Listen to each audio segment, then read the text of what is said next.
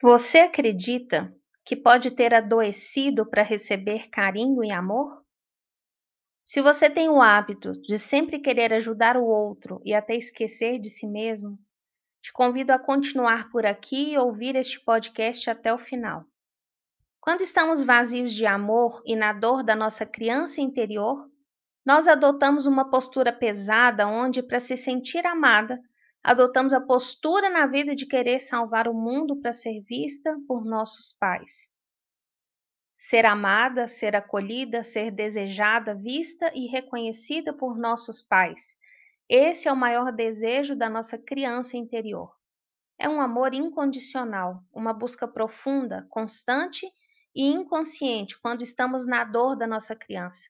E na dor não temos compreensão e entendimento para separar o que a nossa criança idealizou na relação com os pais daquilo que eles conseguiram realizar com pessoas como pessoas comuns que fizeram o máximo tentando acertar. Nossos pais erraram tentando acertar, como nós que também erramos muitas vezes tentando acertar.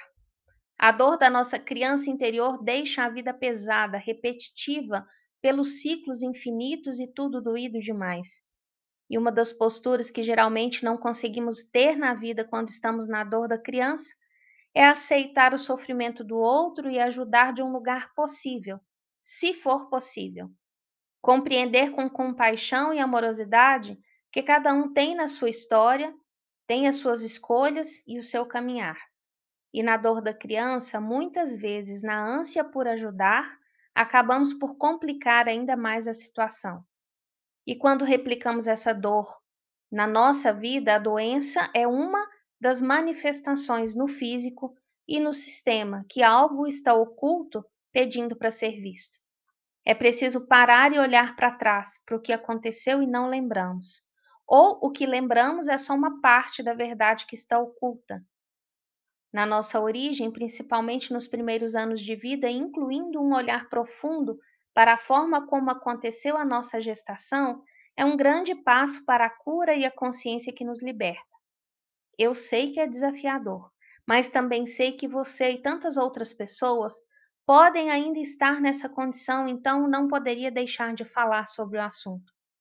Seja porque você queria ir para a casa da sua avó, receber os cuidados dela e ficar longe da sua madrasta, ou seja porque você sentia que era mais cuidada e acolhida pela sua mãe ou pelo seu pai quando adoecia, seja porque você não podia brincar com seus primos ou seus pais não tinham condição financeira de te dar o que você tanto sonhava, ou porque abraçar era algo difícil demais para os seus pais e você sentiu falta, se sentiu rejeitada e não acolhida.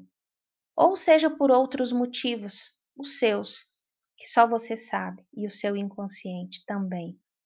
Nesse momento, eu digo para você: pare agora é hora de parar e olhar para você. Você cresceu e agora é um adulto. E é importante você ter consciência de que esse movimento é um movimento infantil e, na maioria das vezes, inconsciente. Eu não sei qual é o ciclo repetitivo que te incomoda na vida. Eu não sei.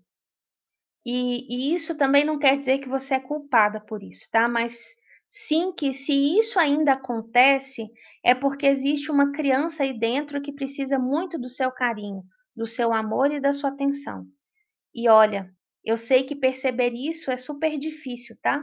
Mas também sei que é um movimento adulto, maduro, consciente e, portanto, poderosamente libertador quando aceitamos que precisamos de ajuda se identificou com algum desses comportamentos ou com alguma fala da nossa conversa de hoje, então eu vou te dar um caminho para encerrar esse comportamento na sua vida.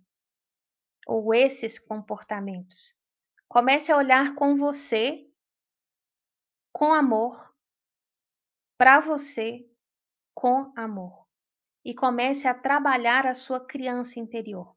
E eu sei que você quer sentir esse amor, Quer inclusive compartilhá-lo com uma pessoa que caminhe do seu lado nessa jornada, um companheiro de vida em uma parceria onde vocês estão realmente enxergando um ao outro, com toda a luz e sombra de cada um. Os nossos relacionamentos amorosos são grandes reflexos das dores da nossa criança interior. Então a questão aqui é se você está em busca de um companheiro ou sente a dor da solidão. A questão é a seguinte: como dar carinho, acolhimento, compreensão, escuta, respeito, enfim, amor para outra pessoa se não damos para nós mesmos primeiro? E por mais clichê que pareça, a verdade é que se relacionar é uma prática que precisa de aprimoramento contínuo. Então, em todos os momentos, quando estamos em um relacionamento, é preciso olhar para o outro como nosso próprio espelho. Então, minha proposta é que você treine e evolua se relacionando, relacionando melhor com você primeiro. E pergunte-se: você pode se dar carinho hoje? Como e que horas? Você pode se acolher hoje? Como e que horas? Você pode se escutar e se compreender hoje? Como e que horas? Se você passar a tirar apenas cinco minutinhos para fazer isso por você e com você hoje, querendo ou não, já estará treinando e evoluindo para oferecer tudo isso a uma outra pessoa quando chegar o momento. Ou para oferecer para quem já está do seu lado e às vezes o relacionamento não está lá assim tão legal e você está pensando em desistir. Faz sentido para você? Então me conta aqui nos comentários deste podcast. Esse foi o Minuto Sistêmico. Momentos para elevar o seu dia por Eulália Moreira.